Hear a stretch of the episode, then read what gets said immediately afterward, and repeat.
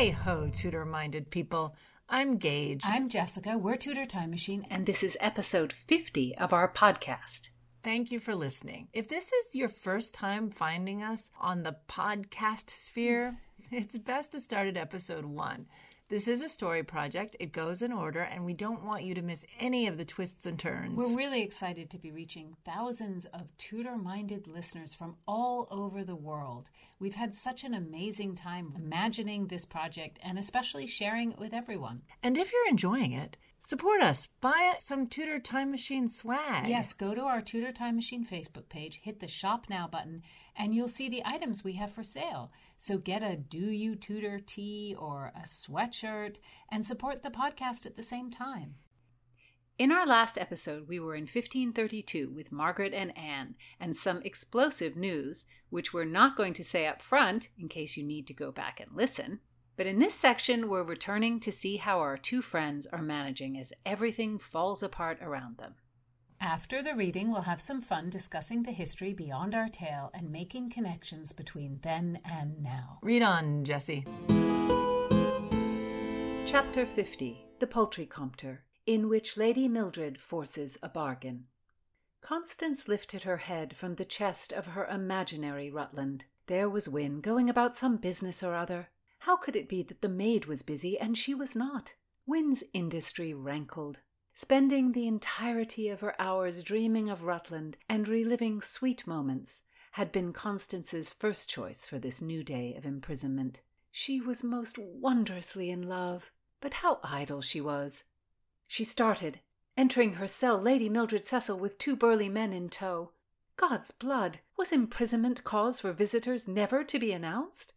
She threw herself on her knees. What cause had this lady? To condone or to condemn? This is a false show, Mildred rapped out, her voice deep with anger, her face sharp. I humble myself to you, madam, lifting her eyes for forgiveness. Bow your head, girl. Your treason has brought death. Constance stopped breathing. It could not be true. Her simple actions could not have led to a loss of life. The Spaniard, chicken legs, the waterman, she had seen them all. Lady Mildred baited her in the cruelest fashion. It cannot be, madam. You misunderstand. You charge me with a lack of understanding? Such hubris. This oppressor whetted her tongue, clouding Constance's own memory. You understand. You understand all, madam, of course. I understand a traitor who leaves death in her wake. These accusations were wild. Her menial service did not warrant such persecution. You cower behind a heretical errand, but those letters brought death. Constance's nature could not bear such a burden. Why did Lady Mildred press her? I beg you, gracious madam, I beg again, do not taunt me this way. I could not have caused a harm. Every jot of my poor body abhors it. I carried only the host, as I swore to my Lord Cecil. Admit your treason. Noble lady, how can I deny you when I know the anger that will rain down? You wrong me, though I am humbled and without hope. I swear I am honest. Honest? To be carrying on with the Earl of Rutland while you harboured late night meetings with Charles Paget? Do you think to bring the Earl of Rutland to your side? Such arrows, these unjust wounds, to be thought so monstrous. She loved truly. Madam, it is not my wish. No, not. You need not. Please tell him not of Charles. What a future you promise for the Earl, locked away in an unsanctioned marriage. You damn him. Perhaps he too shall die. Speechless, Constance pressed her head to the ground. Lady Mildred strode over, her skirt brushing Constance's hands. You struck down the hand of kindness extended to you by Lady Clinton. She shall not help you now. Wretched, Constance had nothing to grasp. Uncontrolled laughter fell out of her. She had done these terrible things. She was a rat who bit and clawed. She did not know what she did. Through some mishap had she brought death to a soul? Lady Mildred raised Constance's chin with her foot. Mistress Constance, do you know how I discovered every errant choice? Her murky mind could barely make out the real person that was Mildred Cecil. The lady was a misty grey monster before her, swirls rolling from her mouth. Madam, I cannot tell. Mistress Elin Snakenborg told me, Mildred said in a strangely comforting tone. And do you know why she told me? Constance answered miserably. So the Queen would favour her? Indeed. Elin told all she witnessed, and the queen is grateful. She can hold nothing against her. Why did this terrible lady speak of Elin? I did not cause the death of Elin. Surely she is well. Mindless girl. Not Elin. No. Constance feared drawing the lady's eye, but she could not bear it. She had to know. It is not not my friend from the city. She could not even stand to think the name, and she felt the tears fall. Not my friend. Did you think that dragging her into this swamp would lead to nothing? Why did Lady Mildred tinge her voice with sympathy? Hell could not be worse than this. Constance's mouth was wet, and she worked hard to form her words. It cannot be. She knew nothing. She knew nothing of the tower, I swear it. It cannot be her death you lay on my poor shoulders. Oh, have mercy, madam. Relieve my misery. Elin Snakenborg told us everything she could. We love her for that. And if your aunt, Lady Stoner, should come to get you, and you, maid of honour to Queen Elizabeth, tell us what Lady Stoner sees and what she plans, we shall love you as well. Constance heard her own moan. I will, dear lady, I will. You are shown favour. Should you whisper to your aunt that we knew of your transgression in the tower, you shall find yourself back here and in the hole. To be arrested and released for attending a mass is not uncommon. Your aunt will celebrate your guile. Lady Stoner shall come for you, and how happy you shall be to see her. Constance nodded, but she did not raise her head.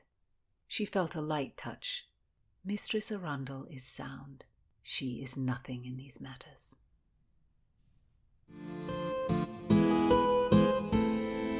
What are the options of a person like Constance at this point? She has broken the law and she really has no bargaining position. It's precarious. Elizabeth Clinton was her champion, and Lady Mildred says Constance has gone too far. Lady Clinton doesn't think she's worth the trouble. Lady Clinton, as we've said, has to protect her own place. She can fall out of the Queen's favor too, and historically she did. Was anyone ever entirely secure? Maybe the Cecils, William and Mildred, and very possibly Robert Dudley were perhaps the safest. Or maybe Elizabeth just considered whatever transgressions they had acceptable enough that she didn't act. Well, that may be it. If she was pushed to it, she did take harsh action. I think the Earl of Essex is the best example of that. Constance has been on reckless course from the beginning. She's had a kind of it will all work out mentality. But I don't know if it ever could have worked out for someone who was Catholic, secretly going to Mass, and secretly betrothed. It's just too many strikes. it's quite a lot of subtly in your face to the Queen because. Mm.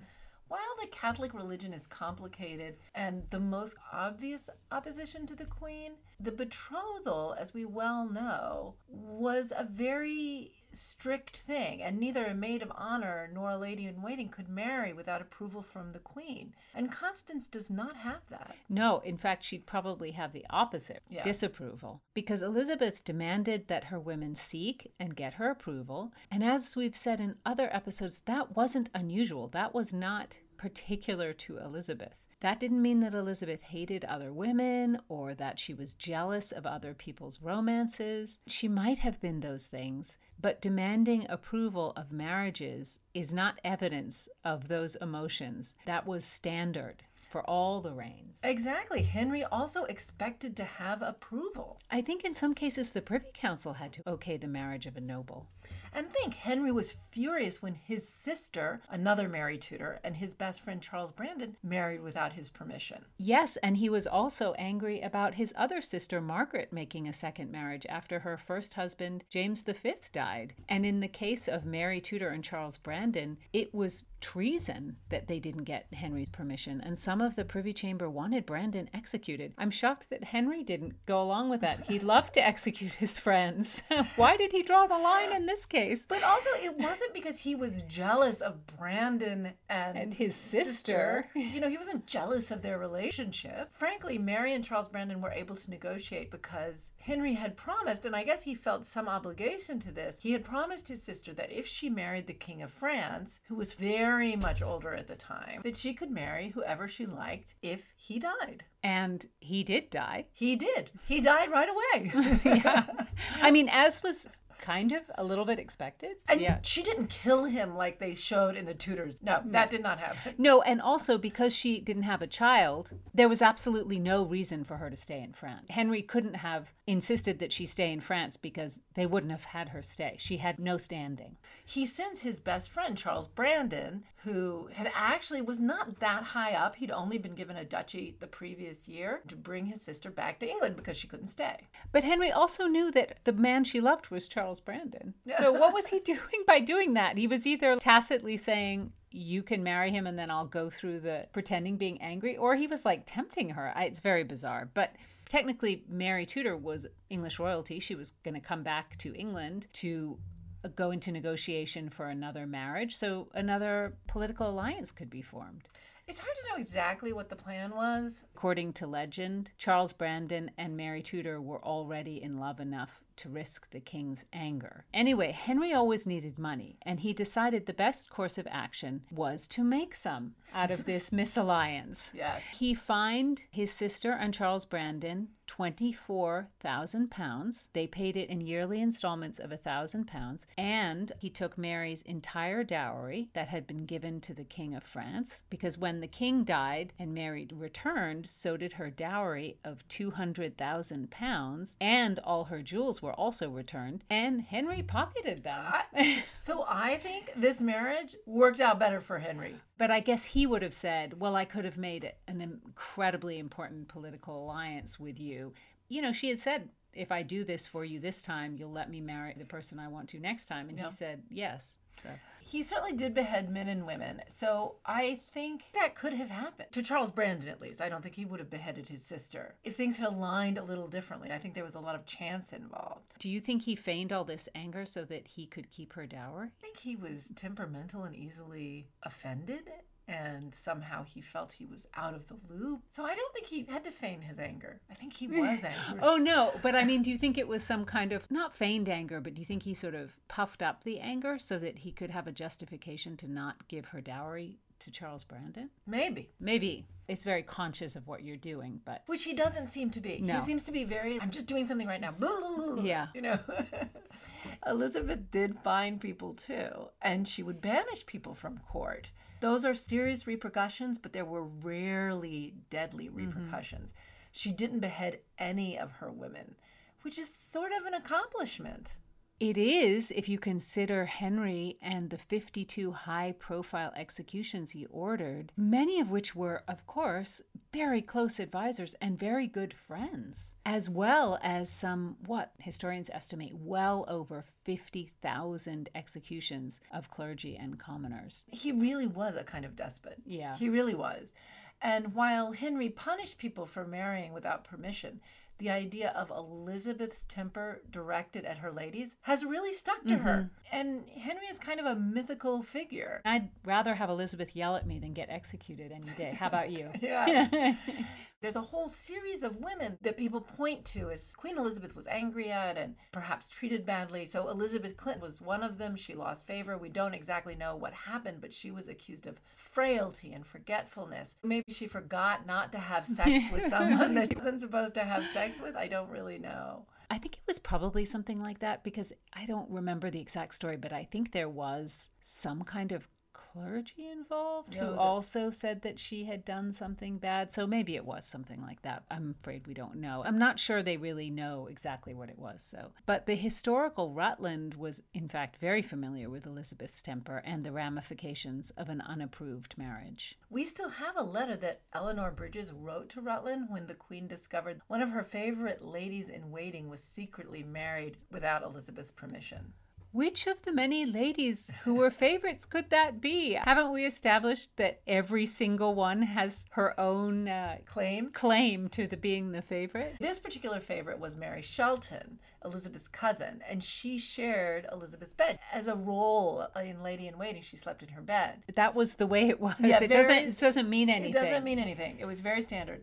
And when she went against Elizabeth, Elizabeth was perhaps genuinely upset or hurt. I don't know. Sometimes you read people who kind of make this speculation that somehow Elizabeth didn't want her ladies in waiting to marry because then they would have their own families. But these women had their own families all the time and they were still expected to serve Elizabeth. It wasn't once you were married and had children, you couldn't serve Elizabeth anymore. That's just not the way it worked. They left court to have their babies. They came back. Most of these women, in fact, were married and had children. It wasn't like Elizabeth was the grouch or the grinch of like having a family. It wasn't like that at all. But Eleanor Bridges, in this particular instance, she wrote to Rutland The Queen has used Mary Shelton very ill for her marriage. She hath dealt liberally both with blows and evil words, and hath not yet granted consent. No one ever bought her husband more dearly. Wait, I feel confused.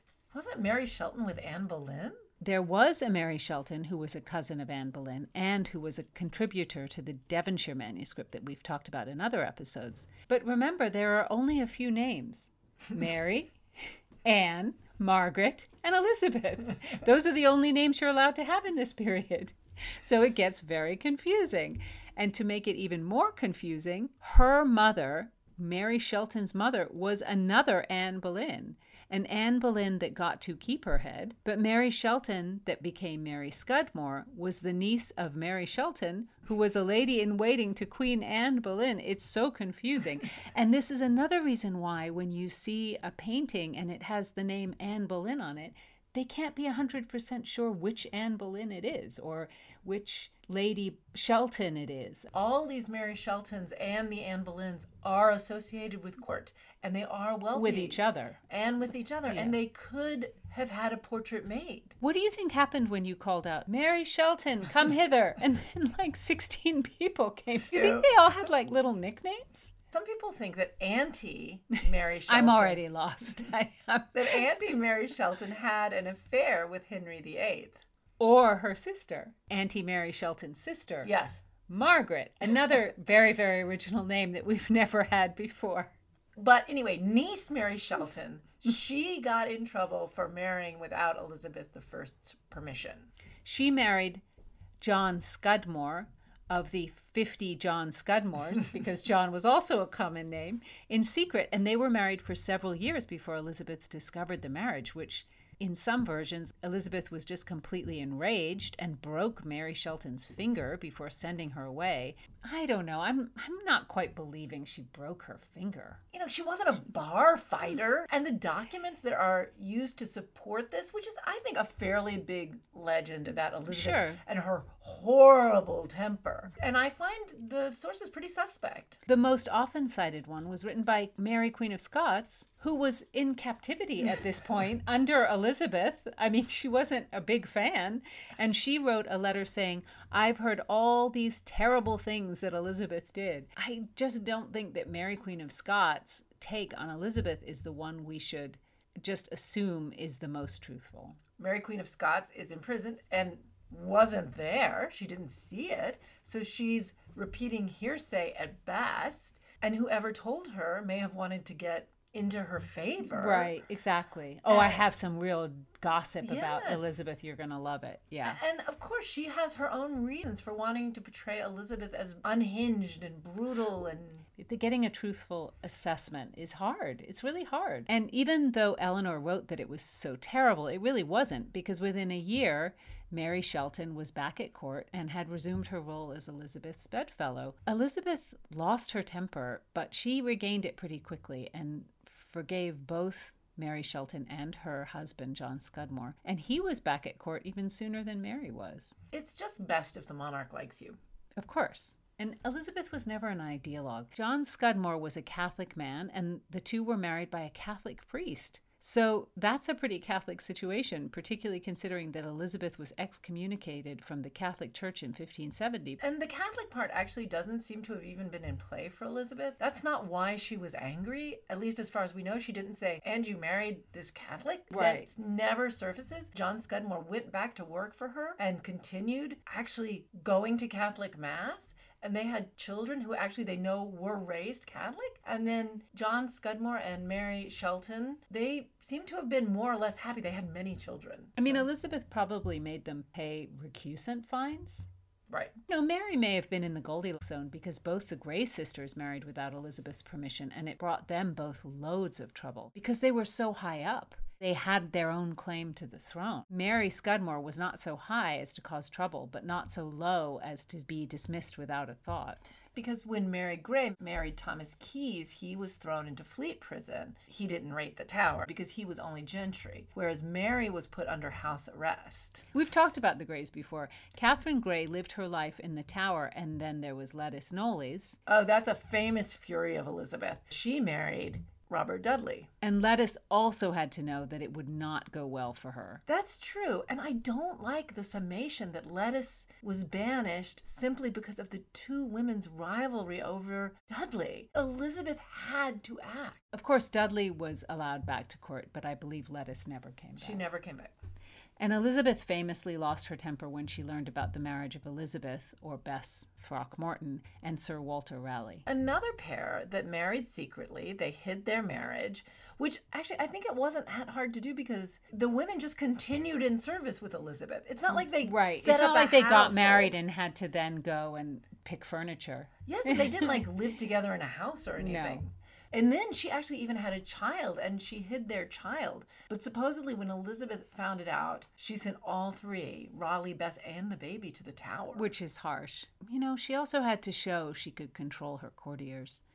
It's true. And if you're just a regular person and two of your good friends lied to you about their relationship and hid it, it would be strange and upsetting. It's true. Can you imagine Elizabeth spending all this time with them and Bess is hiding her pregnancy? Those events were in the Cate Blanchett movie, the second Elizabeth movie.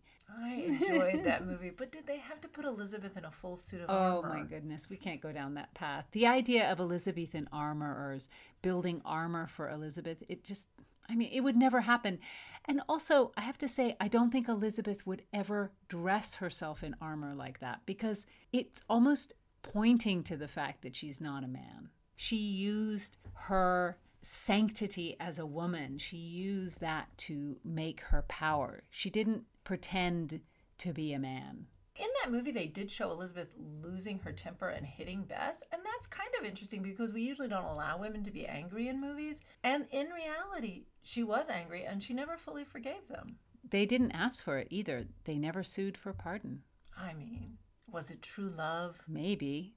There is a story that is probably untrue that after Raleigh died, Was beheaded. yes, but he was beheaded not by Elizabeth, by James, and it was in 1618. But after his embalmed head was given to his wife, His pickled head, because they love to pickle people's Yeah. heads.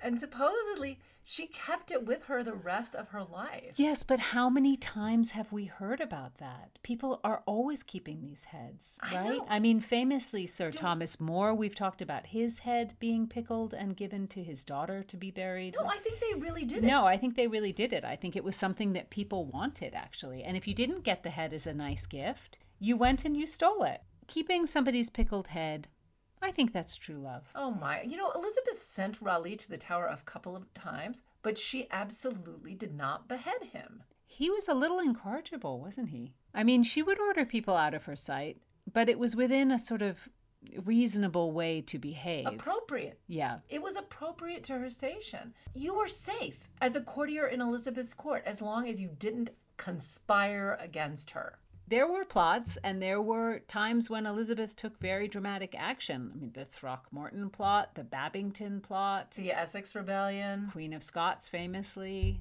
But it wasn't whimsical. Hmm. And with Henry VIII, it was just at any moment you could suddenly be under threat.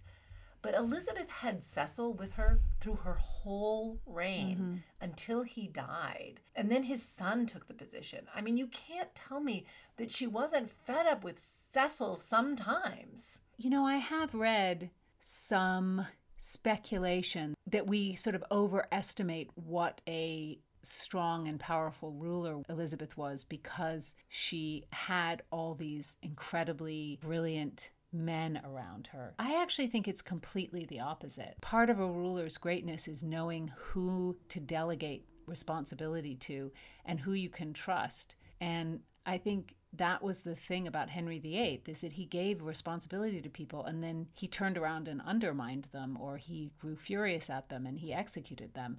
And the fact that Elizabeth delegated responsibility wisely, I think, is a testament to what a good ruler she was. So we know Cecil maneuvered behind her back at times, but I have a feeling she always kind of knew what was going on, and she also used that to her advantage because then she could sort of let herself off the hook. She did famously with Mary, Queen of Scots. I didn't want to do it. They did it before I could Stop it. before I could stop it. She knew how to use that to her advantage. She kept her balance. And, you know, Henry didn't. And he famously regretted losing both Sir Thomas More and Thomas Cromwell. At the very least, I'm sure there were other people he regretted. But to be fair to Henry, while he did behead many people who were once advisors or friends, England was a country of laws. Even though there were courts and formalities they had to go through. You know, to state the obvious, Henry gave nobles the chance to play deadly politics. Trials were really not exactly fair. There were factions, for instance, with Cromwell because he had risen from the lower classes, or maybe because of his attitude about money, and maybe because he also had been responsible for encouraging Henry. Most nobles really despised Cromwell. And Henry's changeable nature gave the courtiers opportunities to go after each other. But it was always a dangerous opportunity because if you got really close to him, he could turn on you really fast. If you kind of stayed out of the fray, I think you had a longer chance of survival. And Cromwell is certainly no innocent. He used Henry's changeable nature to set the mechanics in motion that led to Anne's beheading. Well, led to Anne's beheading, led to the five men who died with her beheading, led to the executions of all those clergy and all the commoners who wouldn't accept Henry as the supreme head of the Church of England. So, I mean, Cromwell had a lot of blood on his hands. Henry was vengeful, and he always thought he was being wronged. And Elizabeth absolutely had some of that. But mainly, she didn't play a super strong hand. She got what she wanted by waiting. And when things began trending in the way she wanted, she amplified that. Cecil was not an off the rails guy, and neither was Dudley, as they sort of led the two factions at her court. Right. And I would think Dudley was more off the rails than Cecil. To be fair, Dudley was also caught in the middle of this sort of love thing with Elizabeth. You know, kind of robbed him of having the open, clear, sanctioned home life that Cecil had. Dudley was under a lot more pressure that way. If you consider those two factions, the more measured faction of Cecil and the more rambunctious faction of Dudley, she really played them off each other. Whereas Henry VIII was played. Well oh. played. I don't like it when people compare her temper to her father's and say they were the same. I mean, they were not. Or even that Henry's temper became worse after he fell from his horse. There's a legend that he hit his head, and many people point to that to saying that's when his temper changed. But we see examples of his temper way before that. And additionally, the Spanish ambassador Eustace Chapuis wrote at the time quote, On the eve of the conversion of St. Paul, the king being mounted on a great horse to run at the lists, both fell so heavily that everyone thought it a miracle he was not killed, but he sustained no injury. The idea that he was unconscious for two hours came much later. And even if that were true, and actually it came out of Europe. It was again. It was people, kind of like the fish got bigger, Yes, right? Like people were well, he there. fell. No, he fell, and then he couldn't see. He fell, and then he was unconscious for an hour. No, it was two hours. I mean, you know, he was not kind before the horse fell on him. No. He had already done it in many people. Did he become more cruel over time? I think he probably did because he also became more physically uncomfortable over time. And I think that tends to make bad tempered people more bad tempered. Or is it possible that he just became able to manipulate the legal system more quickly because he was more familiar with it? So when he wanted somebody to be executed, he could just push it through faster. you know? Was it that his factions became more able to quickly manipulate him and take Yeah. advantage of his temper? Get him riled up. Yes, Yeah. like know how to push his buttons. Mm-hmm. Anyway, in history books, it's so often emphasized that Elizabeth is pressured by her council. And it's always as if Henry acts freely and to his own mind. In fact, as you said, no, his factions, they are always playing him.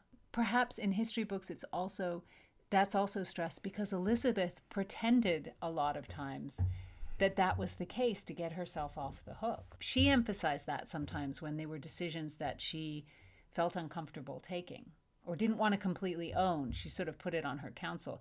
But clearly, she wasn't in opposition to what they did because she would have gotten rid of them, and she really didn't. She stayed with the same people for a very long time. And truthfully, when they were annoying her, she dismissed them. Because when Elizabeth needs to behead someone, when someone really betrays her, she does. I mean, she famously beheaded the Earl of Essex in 1601, and I'm sure she did not want to do that, even after he had led a rebellion against her. Being on the oppositional side of a war, it doesn't seem to have bothered them the way you might think. Mm-hmm. Yeah. And really, all these ladies that were married behind her back, she had to punish them. And there were certain actions she had to take to be appropriate, to retain her power, to not be soft. And if Constance marries behind Elizabeth's back, it will be bad for her and her family. If she's caught, she will no doubt be banished from the court. End of story, right? And with her current situation, finding any sort of person to speak for her will be impossible, sadly. But the next episode, we'll see what happens when Constance is reunited with her aunt. So join us next time for more Times Riddle and more Tudor minded talk.